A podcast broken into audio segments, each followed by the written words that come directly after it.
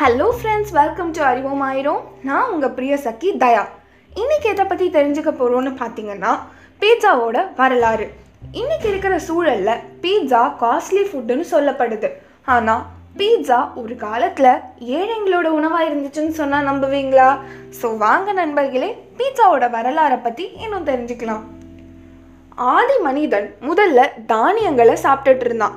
அப்புறம் மாவு மிஷினை கண்டுபிடிக்கவே அந்த தானியத்தை அரைச்சு மாவா சாப்பிட ஆரம்பிச்சான். ஆனா அந்த மாவு அவனோட தொண்டையில அடைச்சுக்குமா. அதனால அவன் தண்ணியை குடிச்சு அந்த அடைப்பை சரி பண்ணிக்கிட்டான். அப்புறம் தான் அவனுக்கு ஒரு யோசனை வந்துச்சு. ஏன் இந்த மாவையும் தண்ணியும் கலந்து சாப்பிடக்கூடாதுன்னு? அதனால தண்ணியை மாவோட பிசைஞ்சு சாப்பிட ஆரம்பிச்சான். மீதி இருக்கிற மாவை பாறையில் ஒட்டி வச்சுட்டு அவன் வேலைக்கு கிளம்பிடுவான் ராத்திரி வந்து அதே மாவை சாப்பிடும்போது அது இன்னும் ரொம்ப சுவையாக இருந்துச்சு.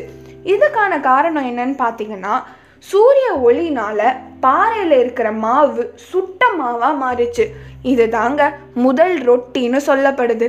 இதை பேஸாக வச்சு தான் இன்னைக்கு பன் பிரெட் பீட்சா பேஸ்னு வகை வகையாக தயாரிக்கிறாங்க.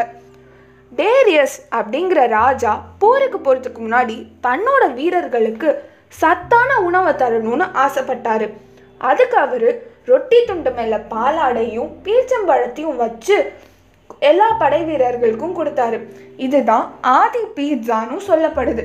அதுக்கப்புறம் யூரோப்லேருந்து தக்காளி இட்டாலியிலேருந்து மொசரல்லா சீஸை கண்டுபிடிக்கவே இதை ரொட்டி துண்டு மேலே வச்சு சாப்பிட ஆரம்பித்தாங்க தக்காளியை சேர்த்ததால பீட்சா இன்னும் அதிக சுவையை கொடுத்துச்சுன்னு தான் சொல்லணும். எயிட்டீன் எயிட்டி நைனில் வந்து கல்ச்சுரல் ஓரியன்டேஷன் நடந்தது. இதில் எல்லா கலாச்சாரமும் வந்து ஒன்றிணைய ஆரம்பிச்சது. அப்போ எப்படியாச்சும் நம்ம ராஜாவையும் ராணியும் இந்த பீட்சாவை சாப்பிட வைக்கணும்னு நினச்ச அரண்மனை சமையல்காரர் ராணிக்காக மூணு ஸ்பெஷல் பீட்சாவை செஞ்சு அனுப்புனாரு. முதல் பீட்சா தக்காளியும் பூண்டும் கொண்டது. ரெண்டாவது பன்னிக்கறியும் மசாலாவும் கலந்தது. மூணாவது பீட்சா கொஞ்சம் ஸ்பெஷலான பீட்ஸானே சொல்லலாம். இதில் ஹர்ப்ஸ் தக்காளி மொசரல்லா சீஸ்னு பச்சை வெள்ளை சிவப்புன்னு இட்டாலி நகரத்தோட கொடியை குறுக்கிற மாதிரி ஒரு வண்ணத்தில் பீட்சாவை செஞ்சு அனுப்பிச்சாரு. ஏழைங்களோட உணவாக இருக்கு? இதை நான் எப்படி சுவைக்கிறதுன்னு தயங்கின ராணி தன்னோட நாட்டு கொடியை அவமானப்படுத்தக்கூடாதுன்னே மூணாவது பீட்சாவை மட்டும் சுவைச்சு பார்த்தாங்க.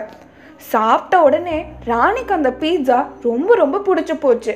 அது வரைக்கும் பீட்சாவை அரண்மனைக்காரர்கள் யாருமே சாப்பிட்டதில்லை. ஆனால் இந்த நிகழ்வுக்கு அப்புறமா பீட்சா வந்து ராயல் மெனுவில் ஒரு உணவாக சேர்க்கப்பட்டது. இப்படி தாங்க பீட்சா ஒரு ராயல் ஃபுட்டாகவும் மாறிச்சு. அதனால ராணியை கௌரவப்படுத்துகிற மாதிரி அந்த பீட்சாக்கு ராணியோட பேர் மார்கரீட்டானே பேர் வச்சுட்டாங்க. இன்றைக்கும் நீங்கள் வந்து பீட்சா கடையில் போனீங்கன்னா நேபிள்ஸ் நகர ராணியான மார்கரீட்டா அப்படின்ற பேரில் பீட்சா விற்கிறாங்க இப்படி தான் பீட்சா எல்லாருக்கும் தெரியப்படுத்துது. இன்னைக்கு பீட்சா வந்து ஒரு காஸ்ட்லி ஃபுட்டாக மாறின காரணமும் இதுதான். குழந்தைங்க பெரியவங்கன்னு எல்லாரும் இன்னைக்கு அவ்வளோ விரும்பி பீட்சாவை சாப்பிட்றாங்க. என்ன நண்பர்களே பீட்சாவோட வரலாறை தெரிஞ்சிருப்பீங்கன்னு நம்புகிறேன் ஸோ நாளைக்கு அறிவும் ஆயிரோம்ல? இன்னொரு ஒரு விஷயத்தை பற்றி நிறையா தெரிஞ்சுக்கலாம். அதுவரை உங்களிடமிருந்து வெளிப்படுவது நான் உங்கள் பிரிய சகிதயா.